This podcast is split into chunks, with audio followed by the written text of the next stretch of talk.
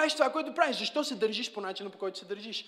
И аз искам да взема няколко големи и важни защо и да намерим отговора в Божието Слово. И първото защо е много брутално. Готови ли сте? Защо ходим на църква всяка неделя? Защо ходим на църква всяка неделя? Не може ли да не ходим една неделя? М? И виж, проблемът е такъв. Ако ти не знаеш защо правиш това, което правиш, е много лесно да спреш да го правиш. Когато си под някакво напрежение или изпитание или стрес, когато ти не знаеш защо правиш това, което правиш, е много лесно просто да го промениш. Да речем, че ти се появяват три много важни неща през седмицата. Какво ще направиш? Ти ще, ще ги сложиш на мястото на неща, които не са толкова важни. И обикновено важните неща са нещата, които разбираш. Не знам дали ме следвате или не ме следвате. А маловажните неща са нещата, които не разбираш напълно или не знаеш защо си ги правил. Така че понеже ти не разбираш стойността на едно нещо, е много лесно ти да го прекъснеш. Затова, когато ти звънна този човек да се види с тебе, ти си отмени тренировката в фитнеса. Защото ти сега приоритизираш живота си според това, което разбираш и не разбираш. Всички ние го знаем това, защото аз бях така в училище и ти беше така в училище. Предметите, които ти бяха интересни, тук ли сте? Които смяташе, че са важни, които си мислиш, този предмет може би има някакво значение за живота ми, в тия предмети ти се развиваш добре и ставаш добър и ставаш успешен в тях. Аз не го оценявах. И понеже не го оценяваш, понеже не разбираш защо е важно за теб, понеже не можеш да отговориш на въпроса защо, ти започваш да не инвестираш в това. Защо семейството ти е важно? Защо църквата ти е важна? Защо децата са ти важни? Може ли да отговориш на този въпрос или просто отговор е, еми да, така е по принцип. Аз съм сядал с хора, които се развеждат, имат деца. И аз им казвам, добре, това не е правилно, не е нужно да се случва. И те и двамата казват, така е, да, по принцип е така. не мога да разбера, чакай малко, ние говорим, аз казвам, по принцип не е нужно да се случва. И той казва, да, по принцип наистина мисля, че не е нужно. И пак отият и си пускат документите. Защото не е достатъчно просто да имаш някакъв готов отговор. Имаш нужда от откровение. Имаш нужда от Словото на Бог да освети дадена област на живота ти, за да знаеш защо това нещо е важно. И аз съм нарекал тази проповед, защо ходим на църква всяка неделя. Защото а, дори ако си номинален християнин не можеш да си позволиш да ходиш много често, е важно като новороден вярваш да посветиш всяка неделя от живота ти на Бога.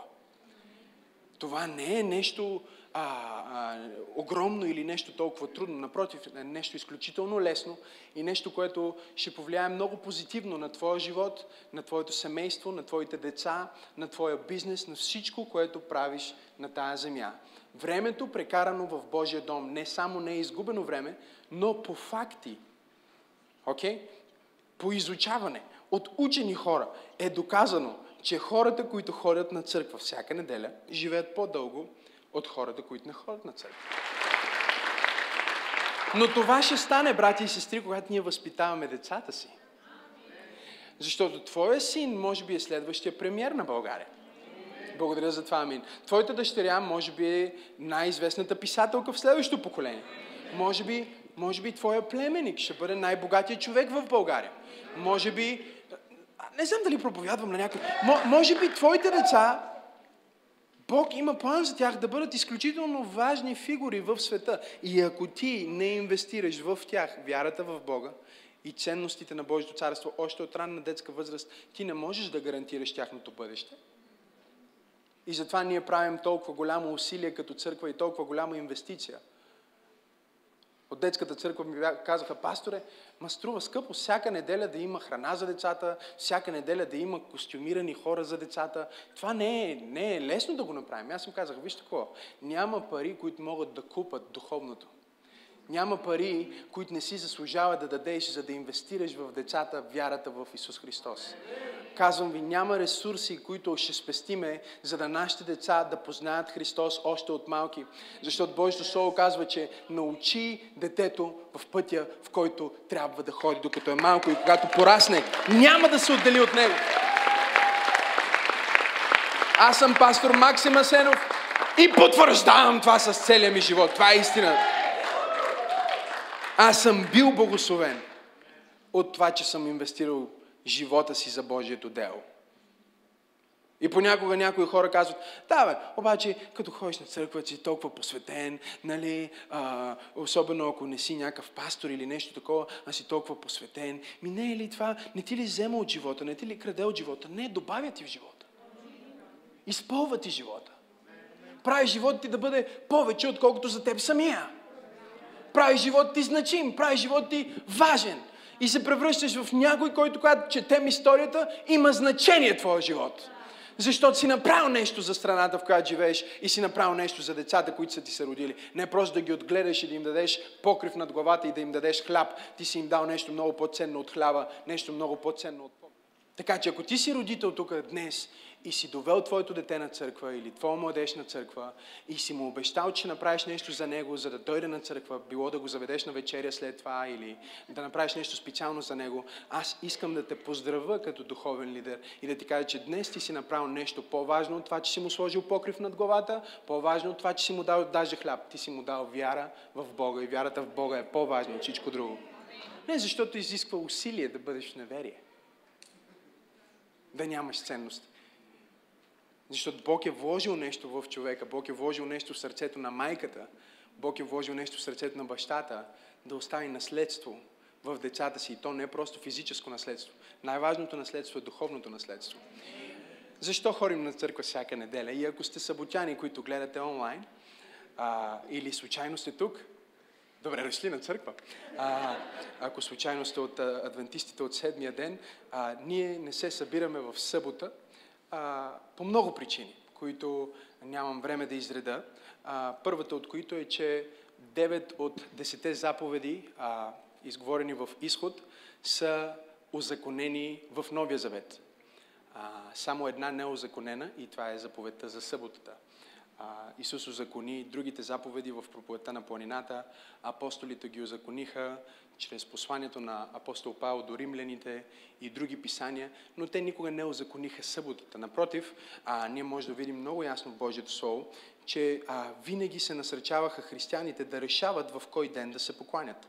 И ако погледнете просто за, за да имате кратък аргумент за вашите съботяни, приятели или познати, ако погледнете в Колосяни 2 глава, 16 и 17 стих, там се казва, така че нека никой да не ви осъжда за онова, което ядете или пиете, или за празници, новолуния или съботни дни така че следващия път, когато някой дойде при теб и ти каже, ти спадваш си съботата и те осъжда за това, че не се събираш събота, може да му кажеш Колосяни 2 глава, 16 стих. И има много други пасажи, но той е единствения, който аз мога да взема днес.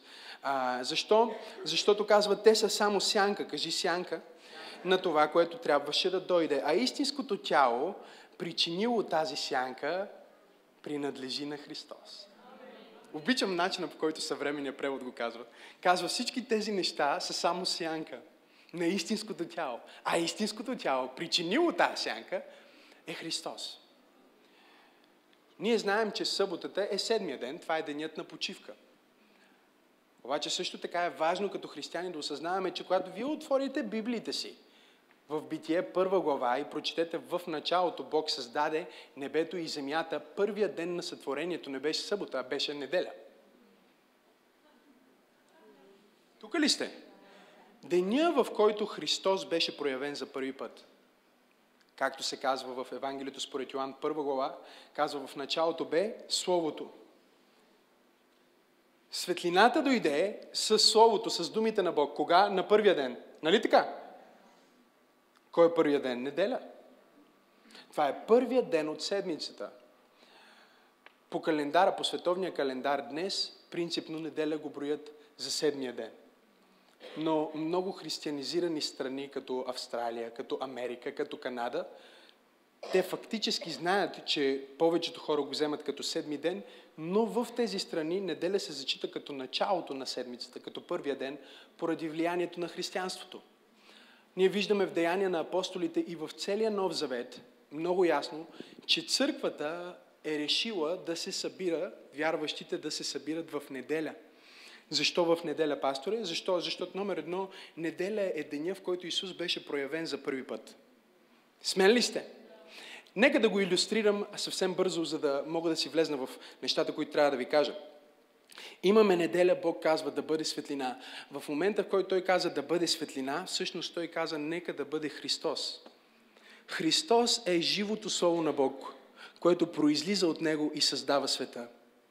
Всичко материално, всичко на земята е произлезнало от Христос. Кой е Христос? Той е Словото, казва, Словото стана плът и живя между нас. И сега Бог продължи своето дело на сътворяване в другите дни и казва в седмия ден, когато всичко беше привършено, Бог каза в седмия ден ще си почина. Ще взема време да си почина, за да може да моделира за хората, че имаме нужда от почивка. Тук ли сте? И тази почивка е много важна а, да си я вземаш, защото ако не си вземаш почивката, а, можеш да починеш преди времето си. Казах го по най-бързия начин, по който мога да го кажа и ще го повторя, за да можеш да си го запишеш. Ако не си вземаш почивката, можеш да починеш преди времето си и Бог няма да е виновен за това, че ти си починал преди времето си, просто ти ще си изразходил жизнената енергия, която Той ти е дал за определено време. Тази енергия, която Бог ти дава, наречена също живот или дихание, тя е сложена в срок от време. Тя има срок на годност. И за да може този срок на годност да бъде точно както, ако вземете едно кисело мляко или какъвто и да е продукт, на продукта има какво? Има срок на годност. Обаче също така към срока на годност има условия, за да този срок да бъде... Тук ли сте? Ето, например, купувате си нещо и пише да се държи при еди каква си температура в хладилника, далеч от еди какво си. И тогава, ако това е спазено, срока на годност е еди колко си време. Нали така? После може да пише, ако е било отворено веднъж срока на годност е еди колко си време след като е било отворено. Тоест срока на годност, който е даден на един продукт, се определя от начина по който е експлуатиран и начина по който се грижиш за него. Същото нещо въжи за твоето тяло. Срока на годност за твоето тяло, според битие, е 120 години Бог каза, живота му ще бъде 120 години и няма да има повече дъх в него, защото представете си много лоши хора, които могат да живеят по 900 години. Бог каза поне да ограничим злото до 120. Така че в момента, в който той ограничи а, годините на тази земя на човека до 120, нещо, което всъщност стана в тялото ни е, че ние имаме срок на годност на нашето тяло. Ти имаш срок на годност на твоя ум, имаш срок на годност на мозъка, ти имаш срок на годност на сърцето, ти имаш срок на годност на дробовете, ти имаш срок. Всяко нещо върху теб има срок на годност 120. И този срок на годност 120 е при наличието на правилна експлоатация. Не знам дали проповядвам на някой. Тази правилна експлуатация е описана в Божието Слово. Така че ако ти не си вземаш почивка, можеш да починеш преди времето си. Бог няма да е отговорен за това, че си починал. Защото ти си експлуатирал това, което Той ти е казал точно как трябва да се експлуатира. Ти си го експлуатирал неправилно. Не можеш да очакваш и да кажеш, Боже, ти ще ми дадеш дълъг живот, аз ще си правя каквото си искам. Не. Или Бог, той Бог ще ме изцели. Разбира се, Бог изцелява толкова много хора, но знаете ли, има хора, които Бог ги изцелява и те след това пак се разболяват. И те се разболяват по същата причина втория път, поради която са се разболяли първия път. И обичайно това е защото има някакво нарушение на това, което Бог е казал. Така че ние се събираме всяка неделя, защото Божието Слово ни говори, че е важно да има почивка. Тази почивка беше в Стария Завет задължителна в съботата – в Новия Завет тази заповед не е валидна, защото ние не сме под този закон. И християните избраха неделя. Защо избраха неделя? Защото първият път, когато Христос се появи, беше неделя. Бог каза да бъде светлина. И след това втория път, когато тази светлина възкръсна от мъртвите, беше неделя. Амин.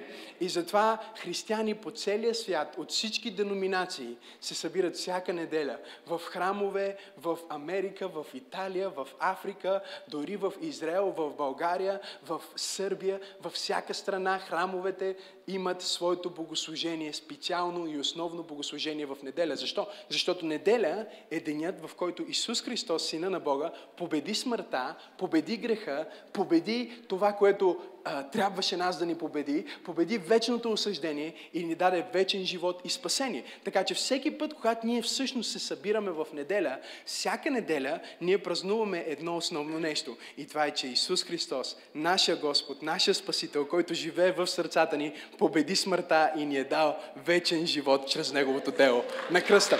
Аз си мисля, че си заслужава да дадем слава на Бога за това. О, хайде, дай му истинска слава. Не дай да ръкопляскаш като че си... Аха. Силно.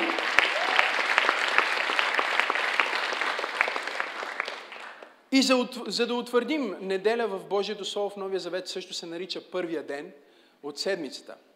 Точно както беше в Битие, първия ден от седмицата, първия ден, в който Бог каза да бъде. И вижте, това е елементарно за смятане. Ако се съмнявате в това, което казвам, просто сметнете. Имаме събота. Ако събота е седмия ден, тогава кой трябва да е първия ден? Ако имаме седем дни. И вие ги знаете много добре кои са тия дни. Така че неделя е първия ден на седмицата. Деяния на апостолите, погледнете заедно с мен, 20 глава на Деяния на апостолите, 7 и 8 стих. И там се казва, в първия ден на седмицата. В кой ден? Кой е този ден? Кой е този ден? Първият ден на седмицата е... Окей. Okay. В първия ден на седмицата, когато бяхме събрани, за да разчупваме хляб. Ох, колко вълнуващо! Ние днес сме се събрали след 2000 години, за да разчупваме хляб. Когато ние четем в Божието Слово, за да разчупваме хляб, това означава за да вземем причастие, да вземем Господна трапеза, да участваме в тялото Христово и в частта на Новия Завет. Казва, в първия ден на седмицата, когато бяхме събрани за да разчупваме хляб, Павел, който се канеше да заминава на другия ден, заговори на всички и продължи да говори до полунощ. Така че не дейте да ме гледате на криво, когато проповядвам малко по-дълго, защото е явно, че това е тенденция на помазани проповедници. Но обещавам, че тази вечер ще се опитам да свърша на време, за да вземе Господна, нали? Защото Павел сигурно проповядва и те казват, кога ще разчупваме хляба, той проповядва, проповядва. И на другия ден трябва да пътува, обаче не му прави впечатление. И казва, след полунощ бяхме се събрали в една стая на горния етаж. Къде сме ние на горния етаж? Мисля, че за нас става дума. Бяхме се събрали на горния етаж в а, една стая, осветена от много лампи.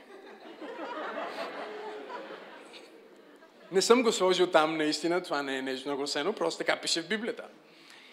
И сега историята продължава за това как а, един младеж пада от прозореца, затова ние сме затворили прозорците хубаво.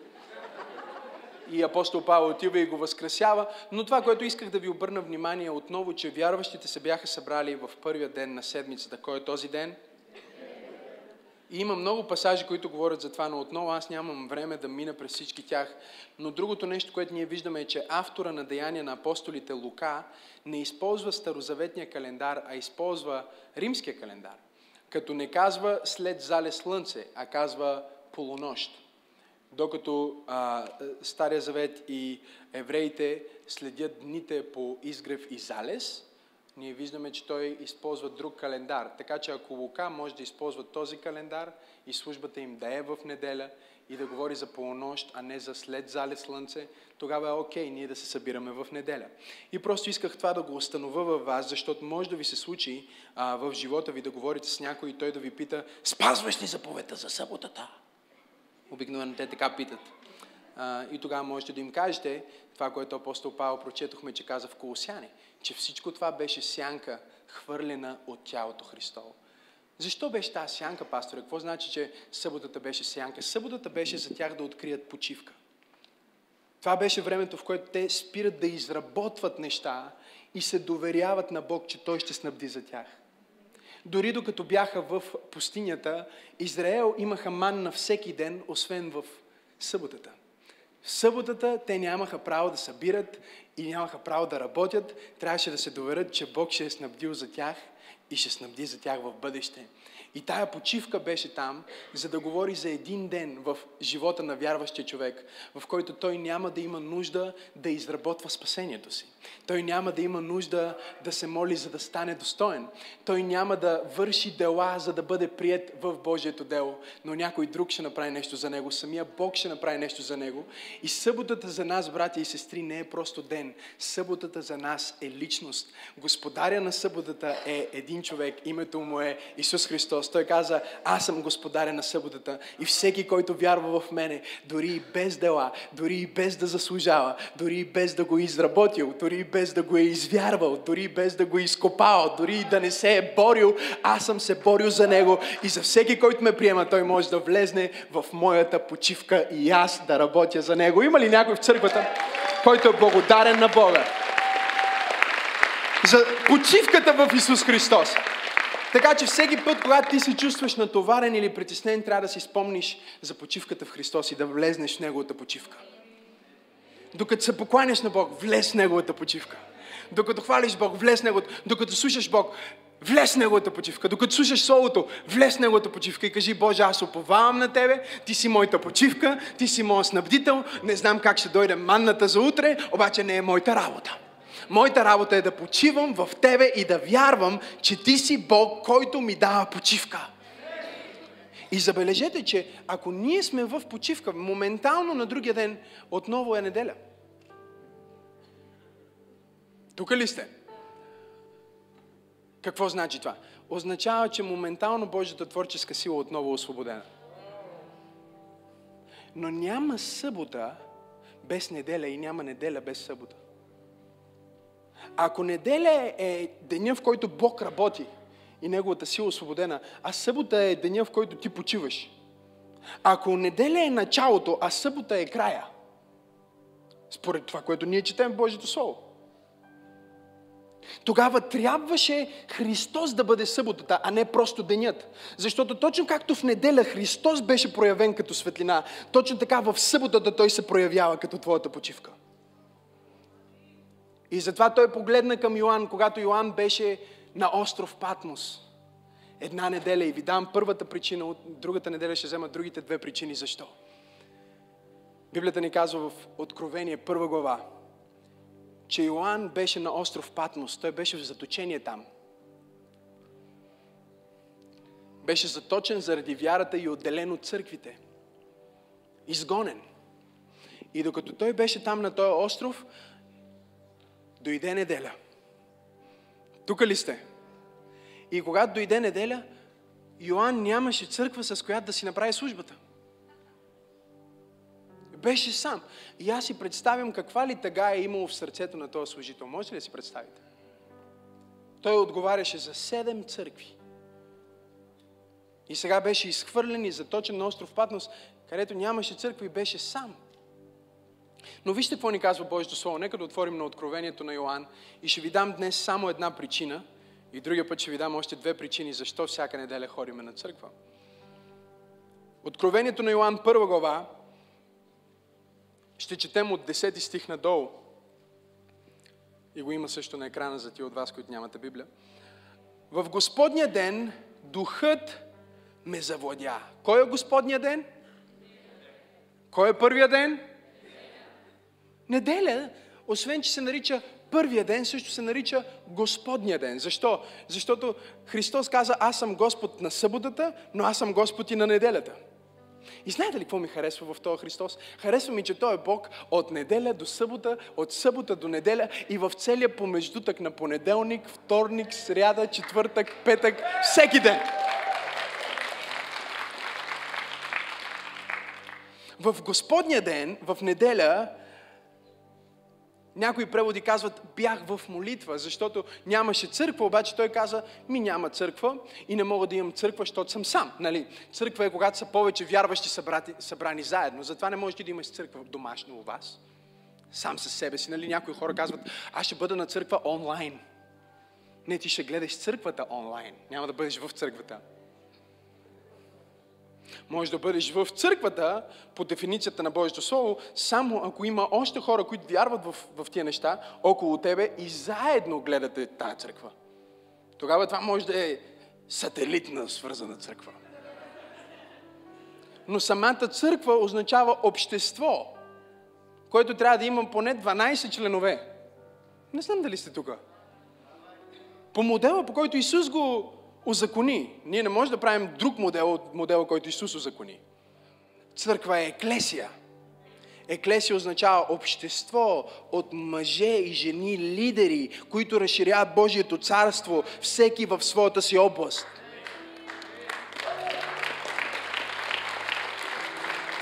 Обединени под един духовен лидер и едно име, една вяра и едно кръщение в името на Исус Христос. Това е църква. Не, аз, кучето ми, майка ми и ние сме църквата. Ела и бъди част от истинската църква. Но Йоанн, представете ли си каква болка човек е основал църкви? Има седем църкви, за които отговаря и строи там на острова и няма църква. И поне да кажеш да има хора, да отиде да ги събере, да направи църква. Обаче няма хора. И аз представям сърцето на този апостол, идва неделя и той си казва, няма църква, няма хора. С жена ми понякога може сме на почивка някъде и ако дойде неделя, аз почвам да издирвам църква. Защото аз знам защо хода всяка неделя. И ще ви науча, в, в другата неделя ще ви науча двете причини. Номер едно, вижте го. Исус се явява на Йоанн, казва, в деня Господен, докато бях в молитва, духа на Бога дойде върху мене. Не е ли прекрасен Господ Исус Христос? Той знаеше, че Той не може да има църква сам и затова каза, аз ще дойда с ангелите да направим една служба с теб. Когато ти не направиш компромис с неделя, Бог няма да направи компромис за тебе, казвам ти. И Библията казва, Той ми проговори. И вижте какво се казва. Чух за себе си силен глас, звучащ като тръбен глас, който каза, запиши това, което виждаш в книга и я изпрати до седемте църкви. До Ефес, до Смирна, до Пергам, до Тиатир, до Сардит, до Филаделфия, до Лаудикия. И обърнах се, за да видя кой ми говори. Тогава видях седем златни светилника и сред светилниците един, който прилича на човешкия син. И вижте, Божието Слово продължава и ни казва, той беше облечен в дълга до земята роба, с златен пояс, опасан през гърдите му. Главата му и косата му бяха бели като вълна, вълна бяла като сняг, а очите му пламък като огън. Стъпалата му бяха нажежени като пещ и излъскан бронз. Гласът му като течене на водопад. В дясната си ръка държеше седем звезди и от устата му излизаше остър меч, остър от двете страни. Лицето му сияеше, както блести слънцето, когато е най-ярко. И щом го видях, аз паднах като мъртъв в краката му. Но той сложи десницата си върху мен и каза, не се страхувай. Аз съм първият. Аз съм неделята. Аз съм последният. Аз съм съботата. Този, който живее. Бях мъртъв, но погледни. Сега съм жив за вечни векове и държа ключовете на смъртта и яда. Йоанн поглежда и вижда Господ Исус Христос. И Исус Христос не е къде да е. Библията казва, Той стоеше между седемте светилника. Ние отиваме на църква, за да се срещнем с Христос. Ти днес си тук в тази служба, за да се срещнеш с Христос, не за да се срещнеш с мен. Да, аз съм някаква част от този светилник. Казва, църквите бяха като светилници. Но ти не идваш да се срещнеш с светилника, ти идваш да се срещнеш с този, който ходи в светилника. С огъня, който гори в светилника, огъня на Святия Дух. Номер едно, ти отиваш на църква всяка неделя, защото Бог ти е казал в неделя 16.45 на Васил Друмев 37, аз те каня да се срещнем. Затова ходиш на църква. Защото Бог те е поканил на лична среща. Христос те е поканил на лична среща. Той иска да има лично общение с тебе тая вечер. И знаете ли колко много християни казват, еми църквите, те не са перфектни, аз не хода на църква, защото някой ме е наранил или някой ме обиди или някой направи нещо. Знаете ли, всички тези седем светилника, между които Исус ходише, ако продължите да четете Откровението на Йоанн, няма нито един от тези светилници, на които Исус да не каза някаква корекция.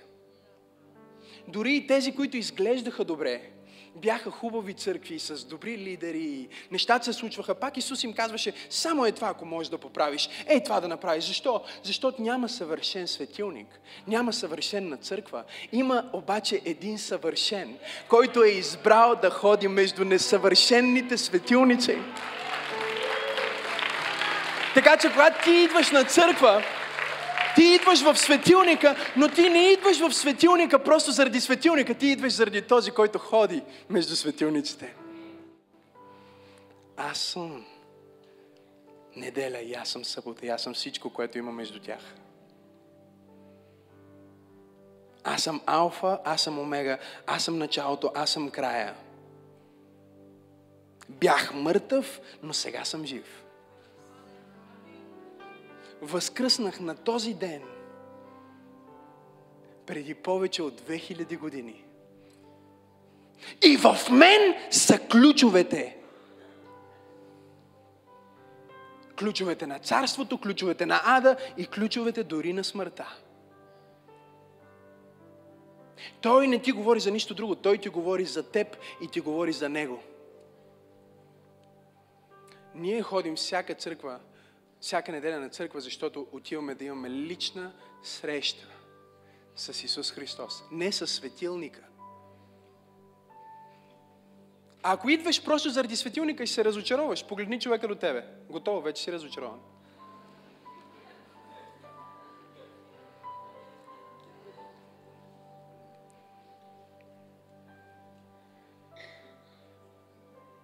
Не отивай да гледаш светилника, просто кажеш, а, те дали го правят това добре, дали го правят правилно, как вземат те Господна, как правят това нещо, как правят другото нещо. Отиди заради този, който ходи в светилника. Има ли светилници, където Исус не ходи? Има и такива.